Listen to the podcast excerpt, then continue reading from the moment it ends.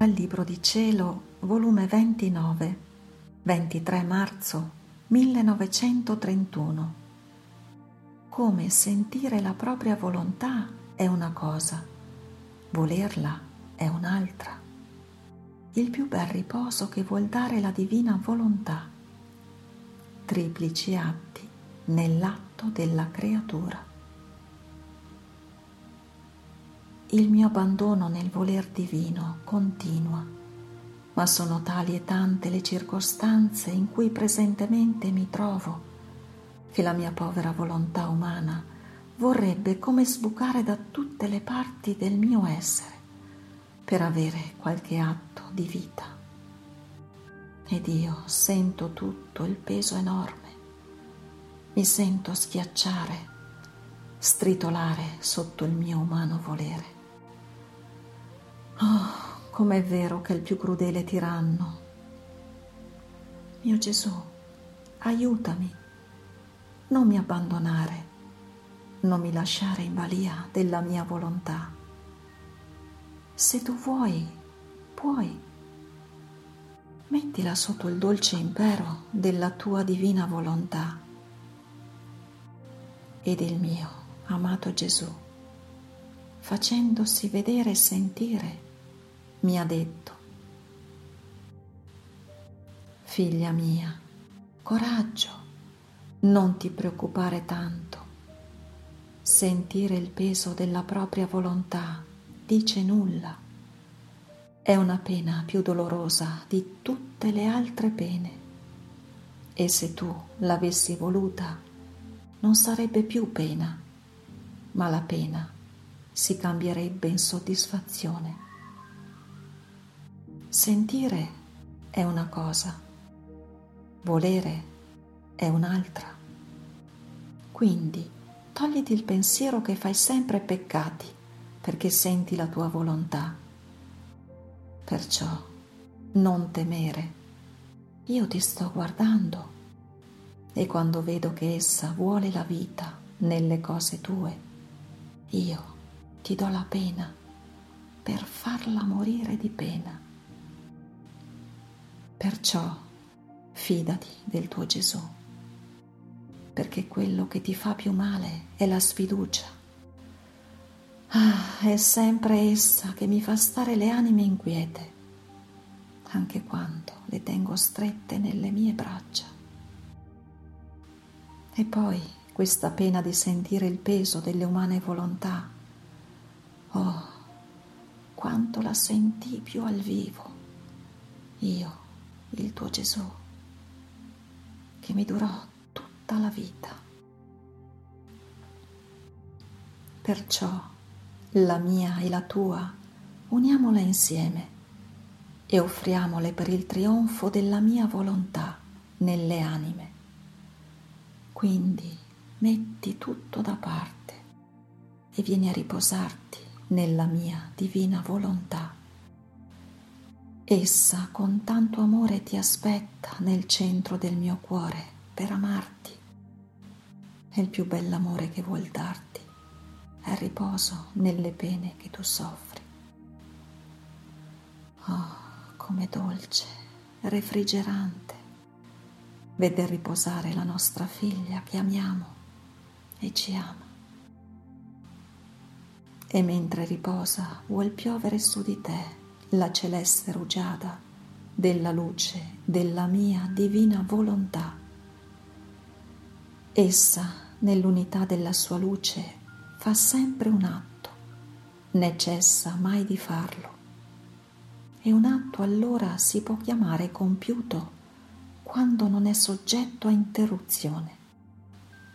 Quest'atto, non mai interrotto, dice tutto, abbraccia, ama tutti. Dalla sua altezza in cui quest'atto non dice mai basta, getta un'infinità di effetti che gli fa tenere come nel proprio pugno cielo e terra e comunica alle creature la rugiada celeste degli effetti della sua santità, del suo amore e della sua vita divina ma questi effetti per la creatura si convertono in atti, in modo che sente in sé l'atto della vita divina, della luce, della nostra santità, dell'amore. E la creatura che vive nella mia volontà vi forma la sua vita, il suo alimento, e cresce sotto la pioggia della rugiada celeste, dell'atto solo del suo creatore.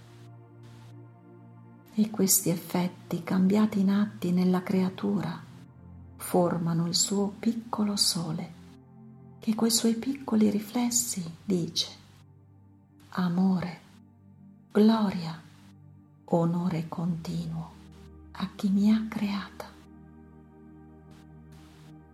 Sicché il sole divino è il sole formato dalla mia volontà divina nella creatura. Si incontrano continuamente, si feriscono, si trasforma il piccolo sole nell'immenso sole dell'Eterno e formano vita insieme, amandosi con amore reciproco e non mai interrotto. Questo amore continuo inebria e addormenta l'umano volere e dà il più bel riposo alla creatura. Dopo di ciò seguivo i miei atti nella divina volontà e comprendevo come quando noi ci disponiamo a fare un atto, il voler divino, prima che noi facciamo l'atto, vi mette il suo atto primo per dare la vita dell'atto nella creatura. Ed il mio dolce Gesù ha soggiunto. Figlia mia, in ogni atto di creatura vi è un triplice atto. Prima forma l'atto la forza creatrice.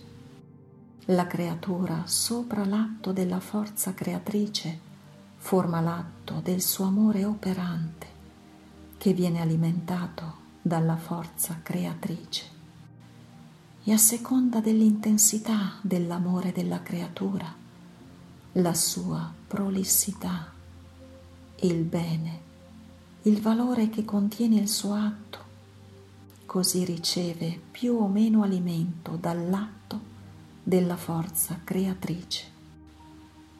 Perché non vi è gusto e diletto per Dio più bello e gradito che alimentare gli atti della creatura. E questo perché, vedendo del nostro nell'atto umano, ci sentiamo padroni, riconosciuti da loro, ce li sentiamo affiliati, non i figli lontani, ma vicini, anzi immedesimati con noi, che come tanti figli ci fanno corona, che giustamente vogliono del nostro. E noi, con tutto amore, volentieri diamo il nostro alimento agli atti loro. Molto più che alimentati da noi, cresceranno come nobili figli, degni del loro Padre Celeste. Ora, all'atto della forza creatrice e all'atto dell'amore operante della creatura, segue l'atto dell'amore di compiacimento. Ogni atto non si potrebbe dire compiuto né dare il giusto valore se mancasse una virgola, un punto, una sfumatura qualsiasi. Un lavoro, se non è compiuto, non solo non si può dare il valore, ma non si può riscuotere onore e gloria. Onde, dopo l'amore operante, sorge l'amore di riconoscenza, di ringraziamento e di dare a Dio ciò che è di Dio. La creatura ha ricevuto da Dio l'atto primo del suo operare. L'ha seguito col suo amore operante, ma alimentata da Dio. Lo compie con un amore più grande col dare a Dio ciò che da Dio ha avuto principio. Ecco l'ultimo punto e la più bella sfumatura dell'atto della creatura, a cui Dio stesso si benigna di dare il suo apprezzamento divino e si sente onorato e glorificato dal piccolo dono ricevuto. In virtù di ciò, da altre occasioni, di far fare altri atti alla creatura per tenerla sempre vicina e in continua corrispondenza. Fiat.